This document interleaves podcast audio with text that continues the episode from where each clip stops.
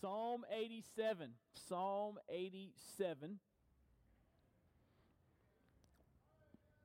The Psalms are 150 chapters in length, or 150 chapters of substance, and each of these chapters is in reality a song. It's a song that was designed to be used in worship among the people of Israel.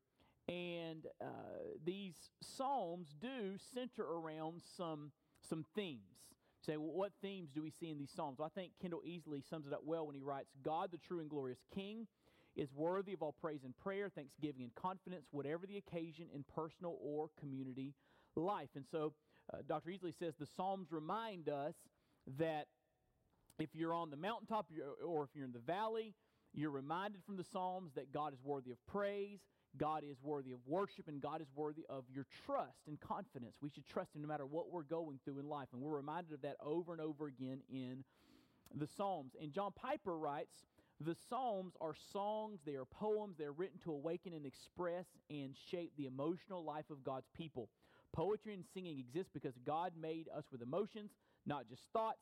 Our emotions are massively important. The Psalms are emotional. We see the different writers, the different psalmists dealing with a varied range of emotions, and yet they're all bringing them to the Lord, and we connect with those emotions we find in its pages. And we've come to Psalm 87. I've called it Citizens of Zion, because that's what this psalm is about. So look there with me. Psalm 87, the Bible says, a psalm of the sons of Korah.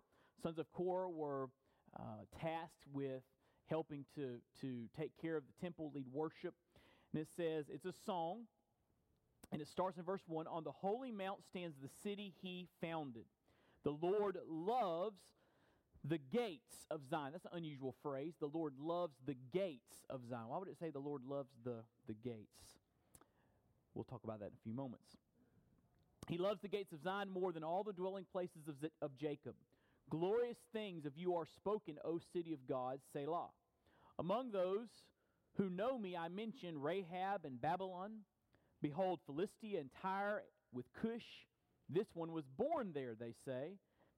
And of Zion it shall be said, this one and that one were born in her. For the Most High Himself will establish her. The Lord records as He registers the peoples. This one was born there, Selah.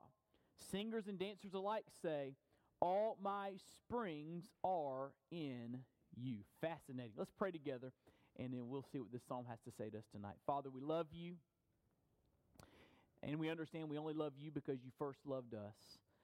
And Lord, while we were sinners, Christ died for our sins, and we are grateful for that reality.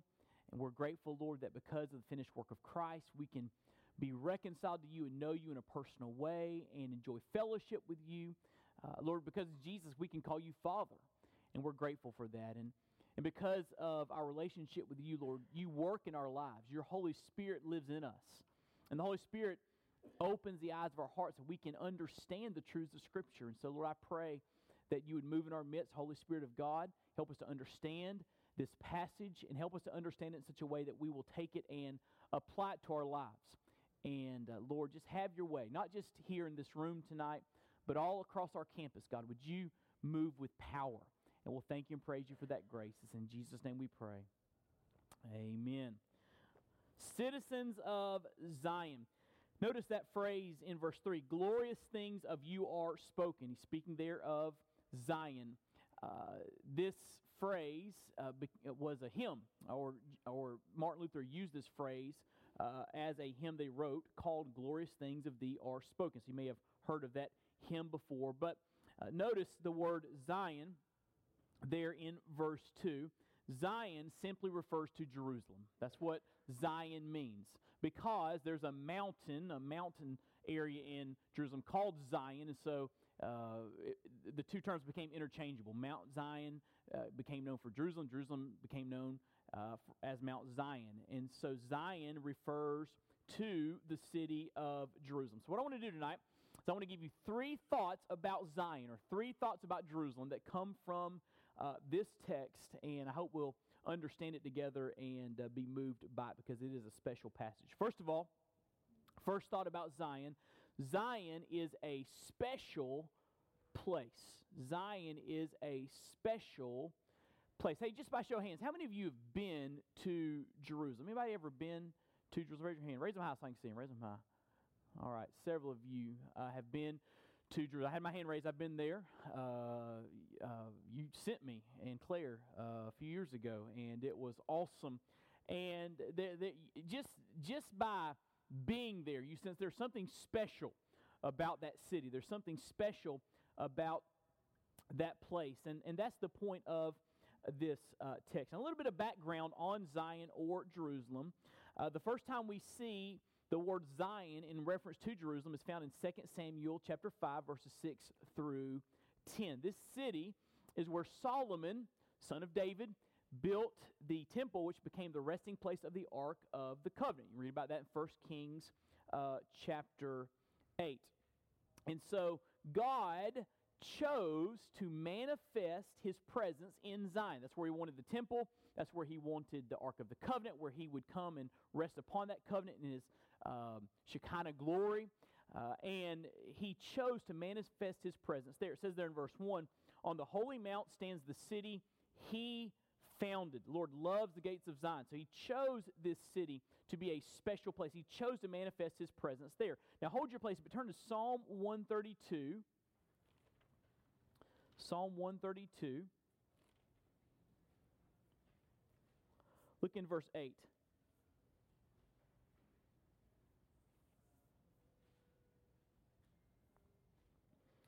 "Arise, O Lord, and go to your resting place, you and the ark of your might." And so reference to God going to the place where He would manifest His presence. He's talking about Zion because look in verse 13. "The Lord has chosen Zion. He has desired it for His dwelling place."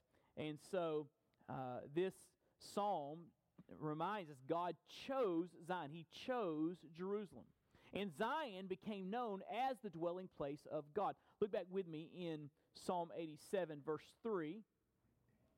"Glorious things of you are spoken, O city of God, O city of God." Now here's what's interesting, that phrase city of God, in the Hebrew, original Hebrew language, there's a definite article there. So it's literally, O city of the God, O city of the God, the one true God.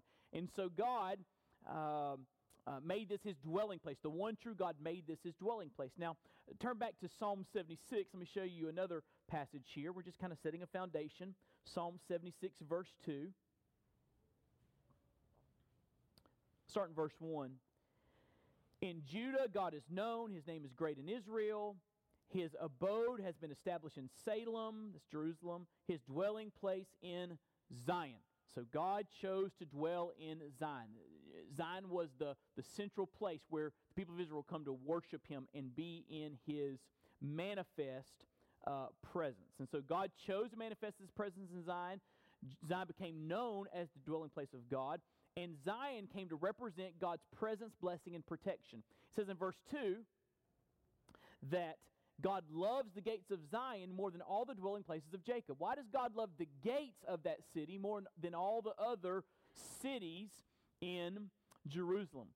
Well, God loves the gates because the gates were implements of access. The gates gave people access to God. They allow people, when they are open, to come near to Him in worship. So God loves the gates because the gates are what allow people to come into His presence. And so this city, Zion, Jerusalem, came to represent God's presence, blessing, and protection. And so Zion is a special place. There is something significant about it. The Bible has much to say about Jerusalem. We don't have time to look at all the different passages that speak of Jerusalem, but it is a special place. And again, if you just read the Bible a little bit, you'll see an emphasis on Jerusalem. And if you're ever able to go there, you'll just sense when you're there, it is a sacred, beautiful place, beautiful setting for the drama of redemption to unfold. So Zion is a special place. Let me give you a second thought about Zion,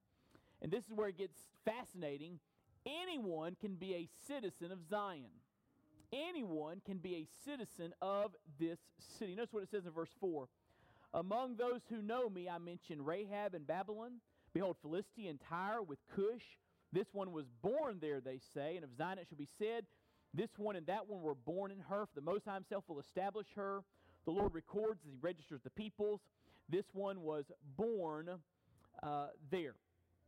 Citizenship in Zion is not just for Jews. Say, wait, I thought Zion was in Jerusalem. I mean, in Israel. I thought Jerusalem is a Jewish city, and it's the capital. So I would think that it would be a place of Jewish citizenship. Well, citizenship in Zion is not just for Jews. Now, to understand this better, you need to understand something very, very important. The earthly Zion, mentioned here in Psalm 87, foreshadows the heavenly Zion. Now look what it says in verse 5. It says, and of Zion it shall be said. So he's speaking future tense here. It will be said. What's he say? This one and that one were born in her, for the Most High himself will establish her. So the psalmist here is not just talking about Jerusalem in his day and time. He's talking about what will happen in the future in Jerusalem. Of this city it shall be said, it will be said, that people will become citizens or be born in that or registered in that city. So the earthly Zion foreshadows the heavenly Zion. And the Bible has a lot to say about the heavenly Zion. In fact, over in Revelation chapter 21, it says that when it's all said and done, the new Jerusalem will come down out of heaven and will be the centerpiece of the new heavens and the new earth. So there's a new Jerusalem that will take the place of the current Jerusalem, a new city, a heavenly city, if you will. And the Bible talks about this heavenly city. So hold your place, but turn with me to Galatians chapter 4. Galatians chapter 4.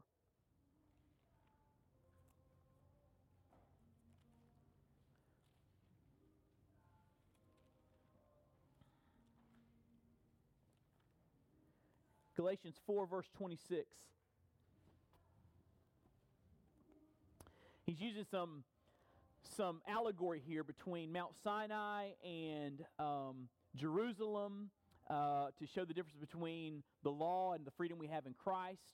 We'll get to that on a Sunday morning as we work our way through Galatians. But look what he says. He says, one is from Mount Sinai bearing children for slavery. She is Hagar. Now Hagar is Mount Sinai in Arabia. She corresponds to the present Jerusalem, for she is in slavery with her children. But the Jerusalem above is free, and she is our mother. So here's what he's saying. He's saying the present Jerusalem represents the law.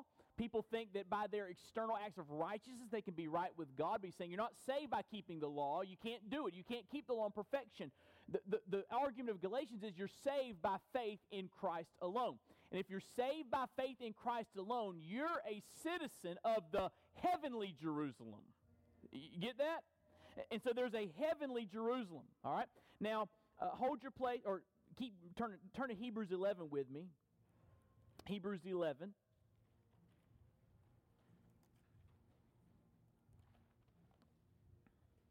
This is the great Hebrews passage of faith. Great heroes of the faith are mentioned here. In verse 10 of chapter 11, it says of Abraham, he was looking forward to the city that has foundations, whose designer and builder is God. So Abraham was kind of nomadic. He went to the land when it didn't even belong to God's people yet. He was the patriarch that God would use to build a nation that we now call Israel.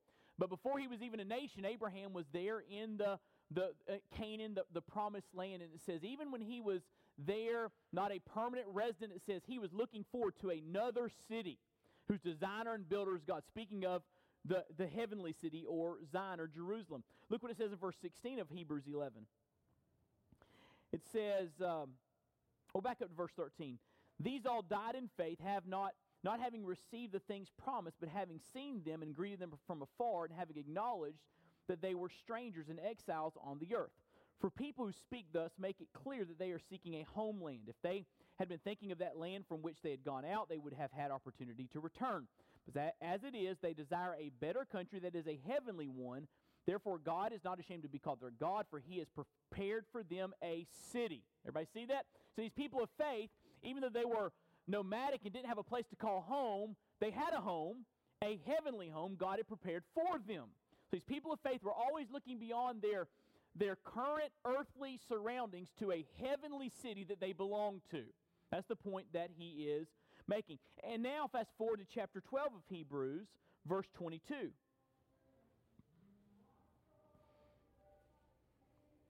It says, "You have come to Mount Zion and to the city of the living God, the heavenly Jerusalem, and to innumerable angels in festal gathering." And so he's saying here that as people of faith, people of the new covenant, people who believe in Christ, we have come to the heavenly Jerusalem. Our citizenship is in that heavenly city. So this earthly Zion over in Psalm 70 or 87 foreshadows the heavenly Zion. The earthly Zion foreshadows the heavenly Zion. So turn back with me to Psalm 87. The earthly Jerusalem is a very important city, but it's not a permanent city. One day it will be superseded by the heavenly Jerusalem. Now, there's another point under this: anyone can be a citizen of Zion. This psalm teaches two things. First of all, it teaches that enemies of God will enter into a relationship with God. So, who exactly can be citizens of the heavenly Jerusalem, the heavenly Zion? Well, look what he says there in verse 4. "Among those who know me, I mentioned Rahab." That's a slang term for Egypt. You can see that over in Isaiah 30, verse 7. "Among those who know me, I mentioned Rahab and Babylon, Philistia and Tyre with Cush." Now, here's what's significant about the nations he just mentioned that would have membership in Zion. All of these nations were enemies of Israel. Isn't that interesting? Egypt, Cush, Philistia. There were times they were always at war with Israel. He's saying these enemies would know me. Look what he says in verse 4. "Among those who know me, I mention these nations." Here's what he's saying. Nations that are now enemies of mine in Psalm 87 will one day know me personally. One day they will be citizens of Zion. That's what he's saying there. These enemies will be reconciled and know me personally. The word "know" in verse 4 is a translation of the Hebrew word yada. It can mean know, acknowledge, understand, be sure, know about, experience. But he's saying these nations who are enemies of Israel one day will experience me personally. They will know me in a very real way. That day is coming where people from Egypt will be citizens of Zion. And people from Cush, that's modern-day Ethiopia, will be citizens of Zion. The Philistines, there will be people from the Philistines who are citizens of Zion. That day is coming. That's what it's saying there in verses 4 and 5. So this psalm teaches that enemies of God will enter into a relationship with God. Also, this psalm teaches that foreigners become citizens through new birth. So how do these foreign nations become citizens of Zion, the heavenly Zion? Well, look what he says there in verse 4. "Among those who know me, I mentioned Rahab and Babylon. Behold, Philistia and Tyre with Cush. This one was born there, they say. And of Zion it shall be said, this one and that one were born in her. For the Most High himself will establish her. The Lord records as he registers the peoples. This one was born there, Selah." Now, what's he saying? These folks from Egypt and Cush and Philistia, they weren't born in Zion. But he's saying it will be said they're born there. In other words, even though they were born in another place, they will be born again in that they will be called citizens of Zion. It speaks here of folks that are saved from different nations and are made citizens of the kingdom of God. That's what that verse means. They're born, not their physical birth, they're born in different nations, but they're born again into citizenship in Zion. That's what this verse means. It reminds me of what Jesus said in John 3, verses 3 through 5. He said, "Unless one is born again, he cannot see the kingdom of God." So you got to be born again to be in the kingdom. And you got to be born again to be a citizen of the capital of that kingdom, Zion or Jerusalem. And so this psalm teaches that enemies of God will enter into a relationship with God. These enemies will know God. And these foreigners, these folks born in other places, will become citizens of the kingdom of God, citizens of Zion, through a new birth. That's pretty cool, isn't it? So his point here is this. Even though Zion was the center of Israel, it wasn't just for Israel. God has a heavenly Zion, and it is for anyone who's born again. Now that's good news, because you're hearing a non-Jew preach today. If the heavenly Zion were just for Jews, I'd be in trouble. And you probably would be too. We're Gentiles, right? Most of us, maybe some ethnic Jews in here, I'm not completely sure on that, but most of us are Gentiles. We're not ethnic Jews. And so isn't it good news that citizenship in the kingdom of God, citizenship in the heavenly Jerusalem, citizenship in Zion is for you if you believe in Christ, if you're born again. So you might say it like this. If you're born again, you're a citizen of the kingdom. If you're not, you're on the outside looking in. But you can be a citizen if you just believe in Christ. And so anyone can be a citizen of Zion. You know, there's a naturalization process for people that come to our country and they want to be citizens of this country. There's things they have to achieve and know and understand, and there's a swearing-in ceremony, and they have to go through those steps if they want to be citizens of this nation. Listen to me. The naturalization process for the kingdom of God is faith in Jesus Christ. That's how you become a citizen of the kingdom. That's how you become a citizen of Zion. That's how you can make sure that you're a part of the heavenly Jerusalem that will one day come down. And so, anyone can be a citizen of Zion. Anyone can be a part of the kingdom of God. Now, third, thoughts of Zion should bring us joy. So we think about God's city that this earthly Jerusalem in Psalm 87 foreshadows. As we think about God's city, the heavenly Jerusalem, we should have joy. Hold your place there, but turn to Revelation 21. I want to show you this very quickly so you can understand what we're looking forward to. Revelation 21, verse 1. After the final judgment at the great white throne, the Bible says, I saw a new heaven and a new earth. For the first heaven and the first earth had passed away, and the sea was no more. And I saw the holy city, New Jerusalem, coming down out of heaven from God, prepared as a bride adorned for her husband. So when God ushers in a new heavens and a new earth, at that point, the New Jerusalem that you're a citizen of, if you know Jesus, will be the centerpiece of that new heavens and new earth. That's exciting, isn't it? And chapter 21 talks about the city. It's incredible. If you have time, read about the city, the beauty of it. The fact that there's no need of light because the Lamb is the light.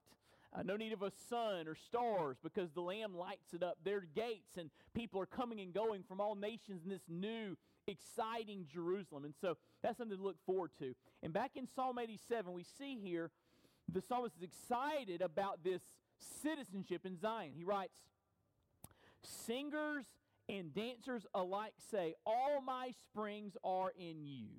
Singers and dancers alike say, all my springs are in you. Citizens of Zion recognize that God is their source.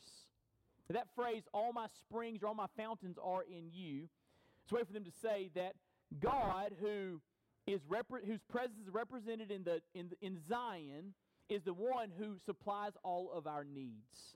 Springs are sources for rivers. And he's saying we have all we need because of the Lord. God is our source. And so those who are citizens of Zion, citizens of Jerusalem, the New Jerusalem, should recognize that God meets all of our needs. Aren't you glad of that? But secondly, citizens of Zion rejoice that God is their source. Notice it says there, singers and dancers alike say. Now watch out, Baptists, all right? But it seems that these citizens of Zion are real excited about being citizens of that city. and they're singing, and they're dancing, and they're rejoicing, and I believe that's a little bit of a picture of what heaven's going to be like. You ever thought about heaven, of which the New Jerusalem will be the centerpiece? You ever thought about heaven being like, kind of like this giant choir, and you know, you all have on matching choir robes, and you're kind of standing there just kind of singing with a solemn face, or maybe floating on a cloud, or... Honestly, that doesn't sound real exciting to me. All right? And you just don't see that in Revelation. Revelation, there's people coming and going. It says they're serving God. We don't know what that looks like, but God's got some things for us to do. All right? I believe we're going to have access to the new heavens and the new earth. Right? You know, I've always wanted to do something like climb Mount Everest, but I'm too chicken to do it. I wouldn't. But in the new heavens, new earth, I want to climb a mountain because I can't die then, right? So I'm going to go after it then. We get to be a part of God's beautiful expanse, new heavens. Think about the old heavens, the old earth, how wonderful this is. Can you imagine a brand new heavens and a brand new earth, and the city of beauty, and people from different ethnicities and backgrounds coming to worship and serve, and it's going to be exciting. It's not going to be just standing there in a choir. Now, there may be a choir, all right, but I believe there'll be more than that, and we'll be rejoicing, and we'll be dancing, we'll be celebrating the fact that we are members of the heavenly Jerusalem, that we get access to Jesus. We get to be in His presence forever and ever and ever and ever. So, citizens of Zion, rejoice that God is our source. I love this quote from James Montgomery Boyce. He writes, "All we are or hope to be, all we have or ever hope to have, all we attain or ever hope to attain is from Him. The people of God acknowledge this and praise God for it." You see, the best thing about being a citizen of Zion is you have access to God. Amen? You get to know Him and experience Him and worship Him and be with Him, and that's what's so great about being a citizen. So, we've kind of broken down Psalm 87 and looked at some different things. Zion's a special place. Anyone can be a citizen of Zion, and thoughts of Zion should bring us joy. Now, what's the application? I've got 3 application statements for you. How should all this affect our lives, okay? What does this mean for you and I? Application number 1. If you're a citizen of heaven, if you're a citizen of the heavenly Zion, the heavenly Jerusalem, you ready? Live like it. I would submit to you that citizens of heaven should live differently than those who aren't citizens of heaven. What do you think? You think that should be the case? Turn with me to Philippians chapter 3. Philippians chapter 3.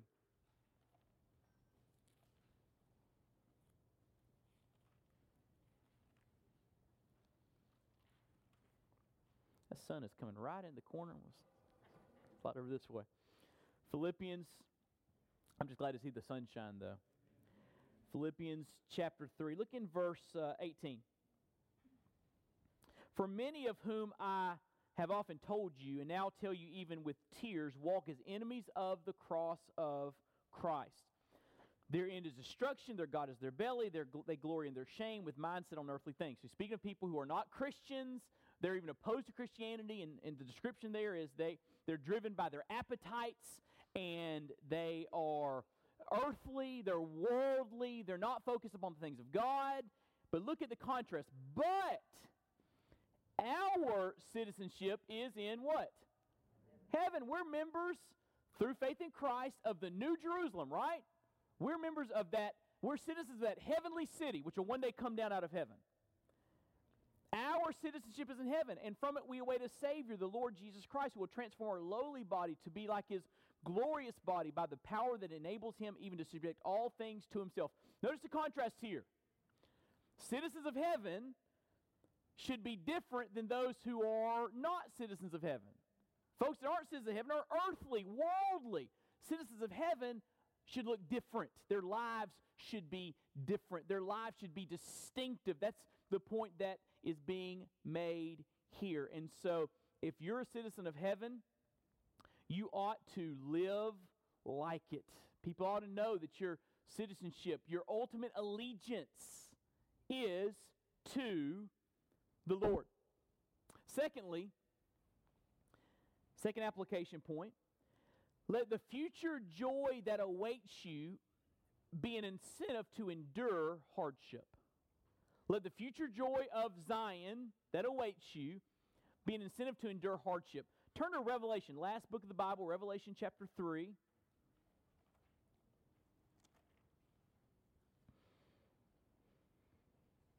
Verse 7. Revelation chapter 3, verse 7.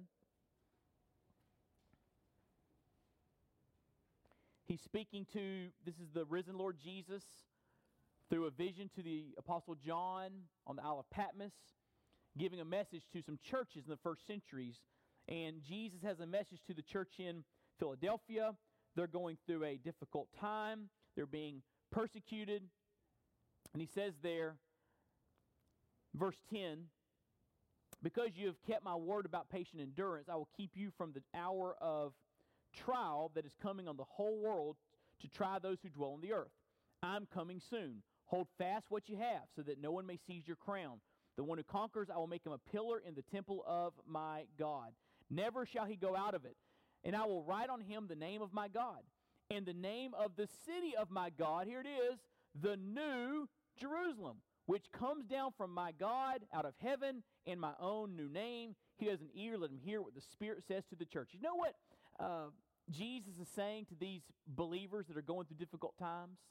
They're going through persecution, hardship, trials. It calls for endurance. Here's what he's saying. Hey, don't give up. One day, you will be brought to the new Jerusalem. You're citizens there. One day, you'll receive that as a prize from God, and you will enjoy that citizenship in Zion. And so he gives them as a way of motivation, not to give up, this vision of what's coming in their future. Hey, you get New Jerusalem. Don't give up. Keep on keeping on. So his point is, let the future joy that awaits you in the New Jerusalem be an incentive to endure hardship. How many of you remember singing the song growing up, We're Marching to Zion? Anybody sing that song in church? Beautiful, beautiful Zion. Yeah, okay. Let me read you some words from that song to get at this point. Come we that love the Lord, and let our joys be known, and join in a song with sweet accord, and thus surround the throne. We're marching to Zion, beautiful, beautiful Zion. We're marching upward to Zion, the beautiful city of God. So it's a song of pilgrimage. Christians are going through this world, and it's hard, but hey, our end destination is Zion. Keep that in mind. Don't give up. Keep on keeping on. And one of the verses says this, then let our songs abound, and every tear be dry. We're marching through Emmanuel's ground to fairer worlds on high. I like that. Don't give up. Something better is in the future. Keep on keeping on. Don't throw in the towel. Endure through hard times. Let the future joy that awaits you be an incentive to endure hardship. I was running on the treadmill earlier today, and I have a little trick that I use on the treadmill because it can get monotonous near the end, and I get kind of tired. And when I get on kind of my last couple of laps, and I want to, turn it down and go a little bit slower, this may work for you. I don't know if it works for you, but it works for me. I put on songs from Rocky, two of the theme songs from Rocky, and you can't stop running when Rocky's playing, right? I mean, you can't be a wuss. You got to keep on running because Rocky's playing, and so I'll play the last two songs of Rocky, so I don't slow down, and I'll try to finish strong. It's my incentive. Hey, when you listen to Rocky, you can't give up, right? You can't stop. You can't slow down. It reminds me to keep on keeping on. Well, listen, your citizenship in the New Jerusalem ought to remind you, hey, don't give up. Keep on keeping on. Keep running the race well. Let the future joy that awaits you be an incentive to endure hardship. Yes, this life is hard, very, very difficult, but it's going to be worth it when we all gather together in the New Jerusalem. Amen? But there's a third application point. If we're citizens of Zion, we should make every effort to increase Zion's citizenship.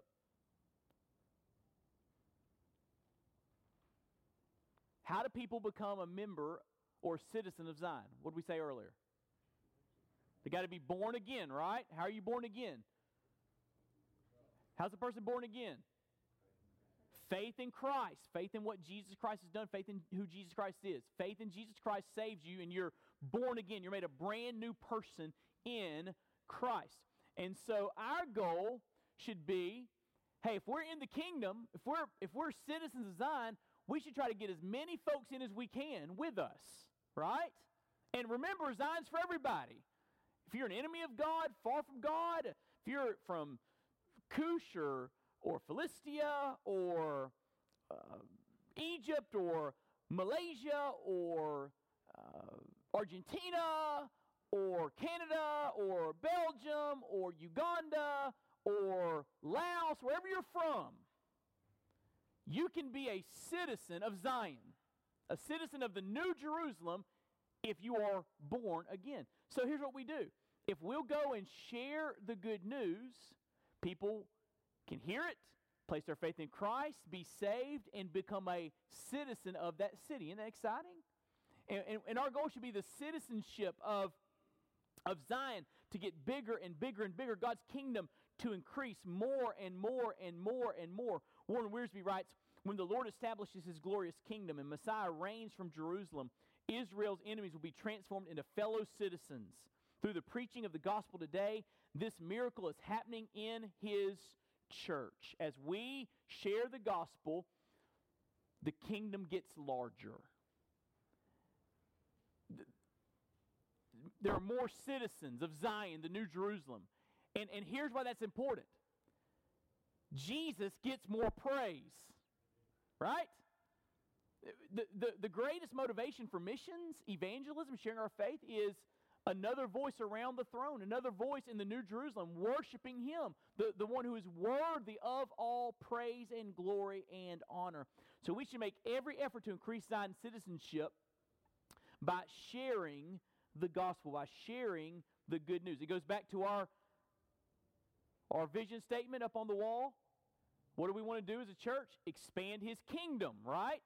Across the street, around the world. That's what we want to be about. That's our total focus as a church. Everything we do, we want to be united behind that vision to make God's kingdom bigger, to get more citizens in the kingdom, more citizens of Zion, so that Jesus gets more praise and glory and honor. Hey, and by the way, the alternative to citizenship in Zion, you know what the alternative is? Citizenship in the kingdom of darkness. Can I tell you, that doesn't end well? You don't want to be under the dominion of Satan. He's cruel and he's evil, and he comes to steal and kill and destroy. That's what he's all about. And apart from Christ, that's the kingdom you're in, right? So not only is Jesus getting more praise as we share the gospel and folks get saved, but people are being delivered, as Colossians 1 says, from the domain of darkness into the kingdom of God's beloved Son. Isn't that good?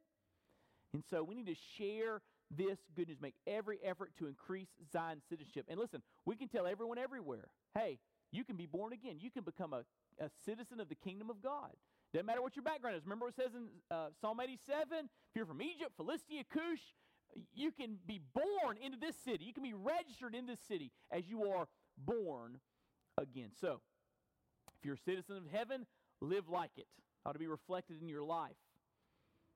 Let the future joy that awaits you be an incentive to endure hardship. And number 3, make every effort to increase Zion's citizenship.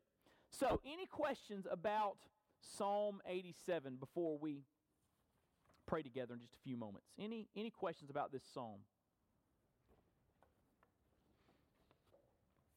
About anything I've said tonight? Any questions? I know we got some questions. Any questions? All right. Got it figured out? All right. Cool psalm. Let's bow our heads and close our eyes. Oh, you got a question, Eli? Everybody lift your heads up now. We got a question. Does the word gate, you think, have any correlation with Christ?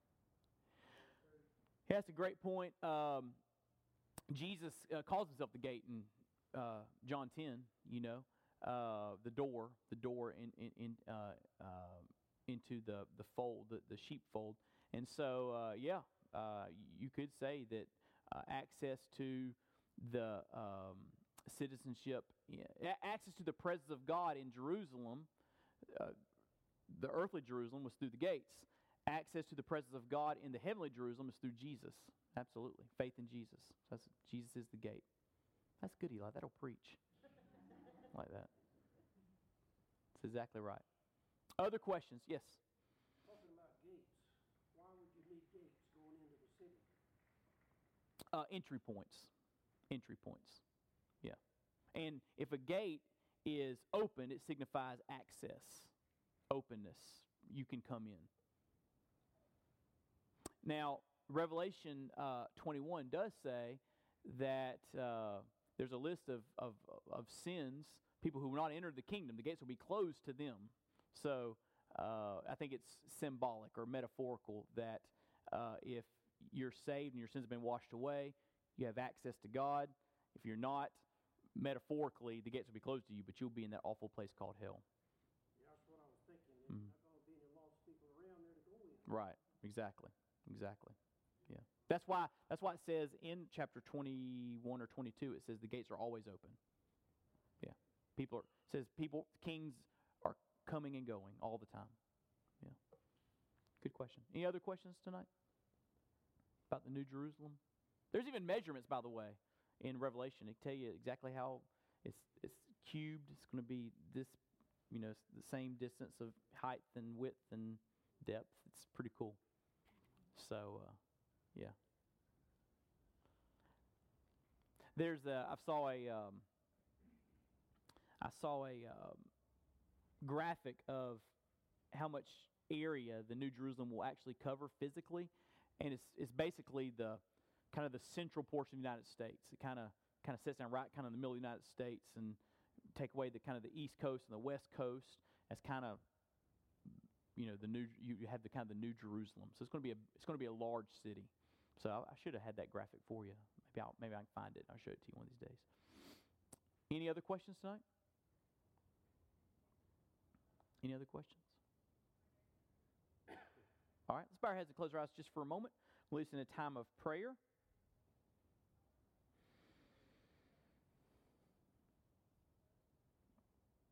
As your heads are bowed and your eyes are closed, I wonder if you're here tonight and you say, "Wait, I don't know that I'm a citizen of the heavenly Jerusalem. I've not been born again. I don't have that nailed down, but I want to know that I'm saved. I want to know that I'm a citizen of heaven. I want to know that I have a relationship with God. I want to know that I have access to God through Christ."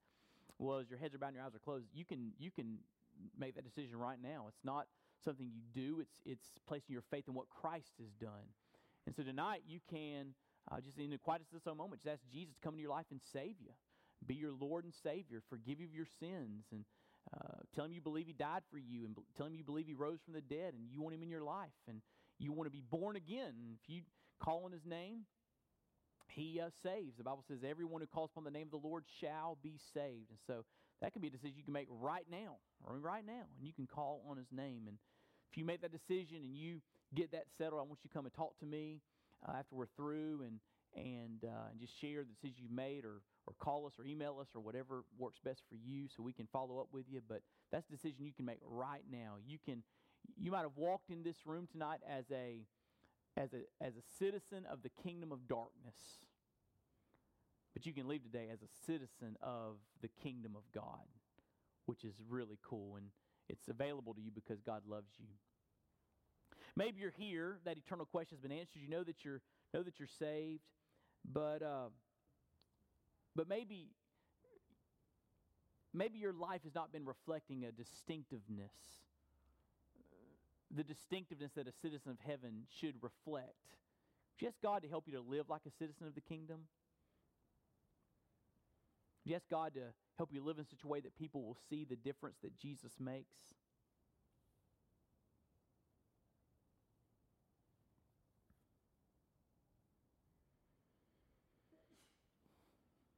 And maybe you're going through something difficult right now, and it's hard and challenging, and You just need to be reminded that you've got a glorious future.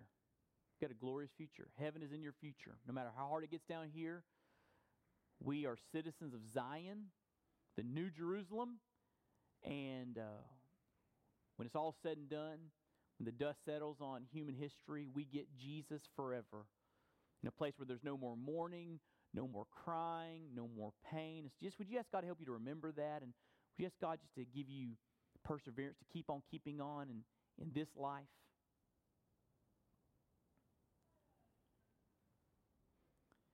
And would you ask the Lord to give you opportunities to share good news so that people who are not citizens of the kingdom can become citizens of the kingdom? People who are not citizens of Zion can become citizens of Zion as they are born again through Jesus. Would you ask God to help you to share that good news and expand God's kingdom across the street and around the world, to look for opportunities to share Christ? There are people all around us that need Jesus, and we have the message of hope. So ask God to give you opportunities to share that message.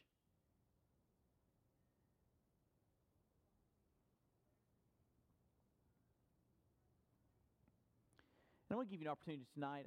We're all busy. We kind of run at frantic paces sometimes. And sometimes we're so busy we don't have time to slow down and, lift up what's going on in our life and just have a quiet moment in space to pray and cast our cares upon Him. And so I want to give you a moment tonight just to pray for you, what's going on in your life, all right? If there's something pressing, whatever the greatest need you sense your life right now, would you just take just a few moments right now and just give to the Lord in prayer? Just pray about it. Ask God to meet that need. Ask God to move in your life. Ask God to help you. Ask God to encourage you. But just whatever that thing is that's going on in your life, pray about it right now.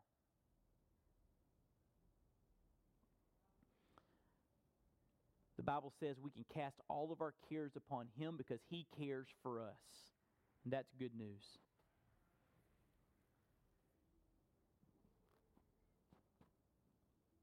Hebrews 4 says that we can come to His throne of grace to find mercy and help in times of need.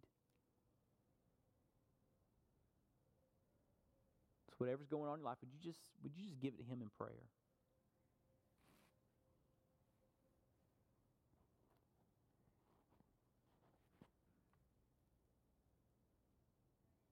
Ask God to remove the anxiety and angst and worry off of your life as you give it to Him in prayer, and replace it with a peace that surpasses all comprehension.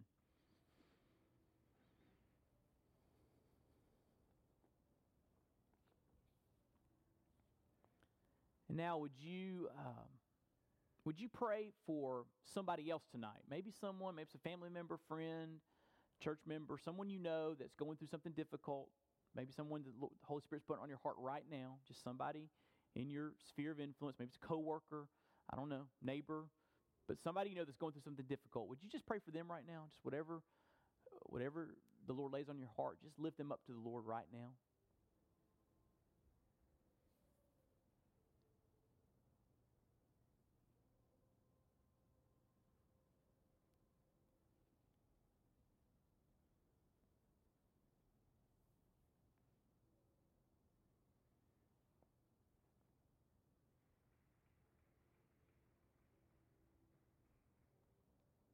So ask God to meet needs in their life and to help them and encourage them and work in the circumstances that are difficult. Just pray for that one or the ones that God lays upon your heart tonight. It's called intercessory prayer. I was reading this morning in my quiet time after Israel blew it. Moses laid on his face prostrate before the Lord 40 days, 40 nights on Mount Sinai. After he'd already been up there for 40 days and 40 nights, just before the Lord, asking God to not destroy the people. He was interceding for others, and what an example for us. We intercede for those that have needs and concerns in their life.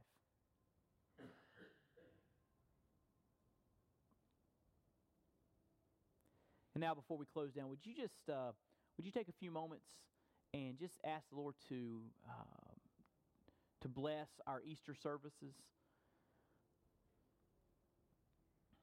We got a lot of folks working hard, getting ready for that weekend. You know, the music and all that's going to happen with that, and you know, we'll have busy folks in preschool and children's ministry, and parking lot duty, and ushers and greeters, and preaching. All that's going to happen on that weekend. Would you just ask God to just to move in a very special way? We anticipate a lot of folks being here, and we want to see a lot of folks saved. Would you just ask God to give us a harvest of souls that weekend, folks that would just give their lives to Jesus? And be encouraged, and Jesus be exalted in those services.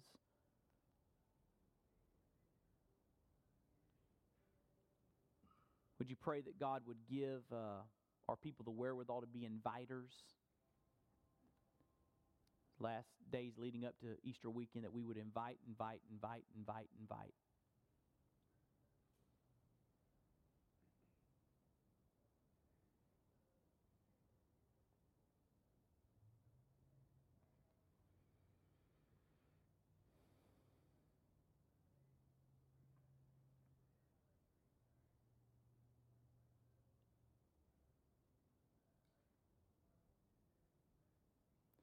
Father, we're marching to Zion, beautiful, beautiful Zion. We are pilgrims. This world is not our home. And sometimes we feel that as we experience difficulty and challenge and sadness and heartache and grief. But Lord, thank you for reminding us that there's hope. We have a glorious future because our citizenship is in heaven. We've been born again into citizenship in the heavenly Jerusalem. And that is a wonderful, wonderful reality. And Lord, I can't wait for that day when we're all together. What a day of rejoicing that will be in the new heavens and the new earth and the new Jerusalem, praising the Lamb who was slain, enjoying our fellowship with our saved loved ones and all of the redeemed through the ages. People from every tribe and every tongue gathered around your throne.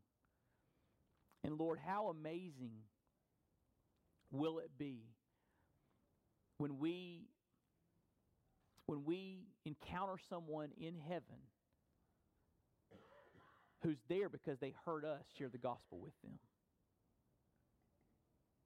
God, use us to expand your kingdom right here in this community and all around the world. And we'll thank you, Lord, and praise you for that grace. And Lord, we do lift our Easter services up to you, God. We pray that you would just move with power, and we see a harvest of souls, and God, that lives would be changed, and your kingdom would expand through that weekend. And we'll thank you, Lord, for that grace. And we pray and ask all of this for your name's sake, for your glory. And we just want to say that we love you, we praise you, and we lift this prayer up to you in Jesus' name. Amen.